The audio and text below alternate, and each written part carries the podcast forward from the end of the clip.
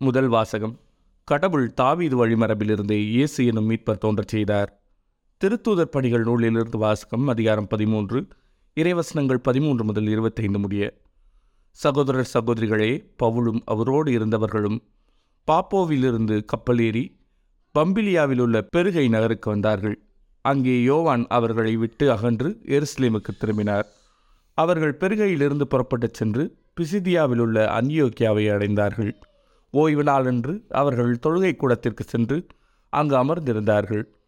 திருச்சட்டமும் இறைவாக்கினர் நூல்களும் வாசித்து முடித்த பின் தொழுகை கூட தலைவர்கள் அவரிடம் ஆள் அனுப்பி சகோதரரே உங்களுள் யாராவது மக்களுக்கு அறிவுரை கூறுவதாயிருந்தால் கூறலாம் என்று கேட்டுக்கொண்டார்கள். அப்போது பவுல் எழுந்து கையால் செய்கை காட்டிவிட்டு கூறியது இஸ்ரேல் மக்களே கடவுளுக்கு அஞ்சுவோரே கேளுங்கள். இந்த இஸ்ரேல் மக்களின் கடவுள் நம்முடைய மூதாதையரை தேர்ந்தெடுத்தார்.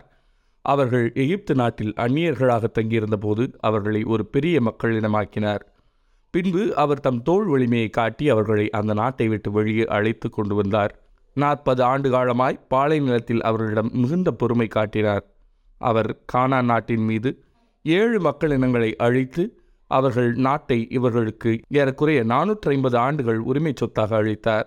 அதன் பின்பு இறைவாக்கினர் சாமுவேலின் காலம் வரை அவர்களுக்கு நீதி தலைவர்களை அளித்தார். பின்பு அவர்கள் தங்களுக்கு ஓர் அரசர் வேண்டும் என்று கேட்டார்கள். கடவுள் கீசு என்பவரின் மகனான சவுல் என்பவரை அவர்களுக்கு அரசனாக கொடுத்தார். பென்யமின் குலத்தினராகிய அவர் நாற்பது ஆண்டுகள் ஆட்சி செலுத்தினார். பின்பு கடவுள் அவரை நீக்கிவிட்டு தாவீதை அவர்களுக்கு அரசராக ஏற்படுத்தினார். அவரை குறித்து ஈசாயின் மகனான தாவிதை என் இதயத்துக்கு உகந்தவனாக கண்டேன். என் விருப்பம் அனைத்தையும் அவன் நிறைவேற்றுவான் என்று சான்று பகர்ந்தார். தாம் அழித்த வாக்குறுதியின்படி கடவுள் அவருடைய வழிமரபிலிருந்தே இஸ்ரேலுக்கு இயேசு என்னும் மீட்பர் தோன்றச் செய்தார். அவருடைய வருகைக்கு முன்பே யோவான் மனம் மாறி திருமுழுக்கு பெறுங்கள் என்று இஸ்ரேல் மக்கள் அனைவருக்கும் பறைசாற்றி வந்தார்.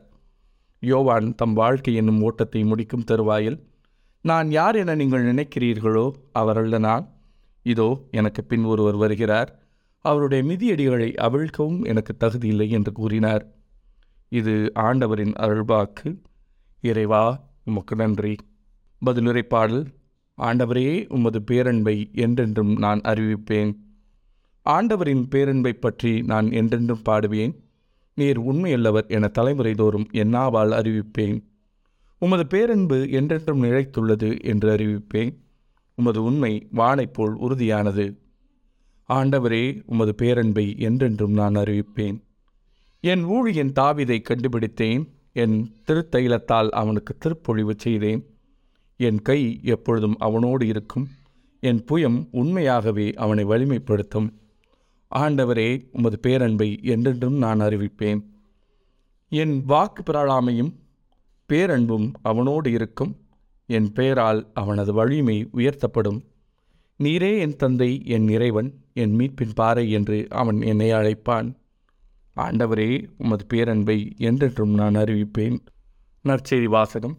நான் அனுப்புகிறவரை ஏற்றுக்கொள்பவர் என்னையே ஏற்றுக்கொள்கிறார். யோவான் எழுதிய தூய நற்செய்தியிலிருந்து வாசகம். அதிகாரம் பதிமூன்று இறைவசனங்கள் பதினாறு முதல் இருபது முடிய. அக்காலத்தில் சீடர்களின் பாதங்களை கழுவிய பின் இயேசு அவர்களுக்கு கூறியது பணியாளர் தலைவரை விட பெரியவரல்ல தூது அனுப்பப்பட்டவரும் அவரை அனுப்பியவரை விட பெரியவரல்ல என உறுதியாக உங்களுக்கு சொல்கிறேன். இவற்றை நீங்கள் அறிந்து அதன்படி நடப்பீர்கள் என்றால் நீங்கள் பேர் பெற்றவர்கள். உங்கள் அனைவரையும் பற்றி நான் பேசவில்லை. நான் தேர்ந்து கொண்டவர்கள் யாரென எனக்கு தெரியும். எனினும் என்னோடு உண்பவனே என்மேல் பாய்ந்தான் என்னும் மறைநூல் வாக்கு நிறைவேறியாக வேண்டும். அது நிறைவேறும்போது இருக்கிறவர் நானே என்று நீங்கள் நம்புமாறு இப்போதே அதை நிறைவேற்றும் முன்பே அது பற்றி உங்களுக்கு சொல்லி வைக்கிறேன். நான் அனுப்புகிறவரை ஏற்றுக்கொள்பவர் என்னையே ஏற்றுக்கொள்கிறார். என்னை ஏற்றுக்கொள்பவர் என்னை அனுப்பியவரையே ஏற்றுக்கொள்கிறார் என உறுதியாக உங்களுக்கு சொல்கிறேன். இது ஆண்டவரின் அருள்வாக்கு. கிறிஸ்துவையை உமக்கு புகழ்.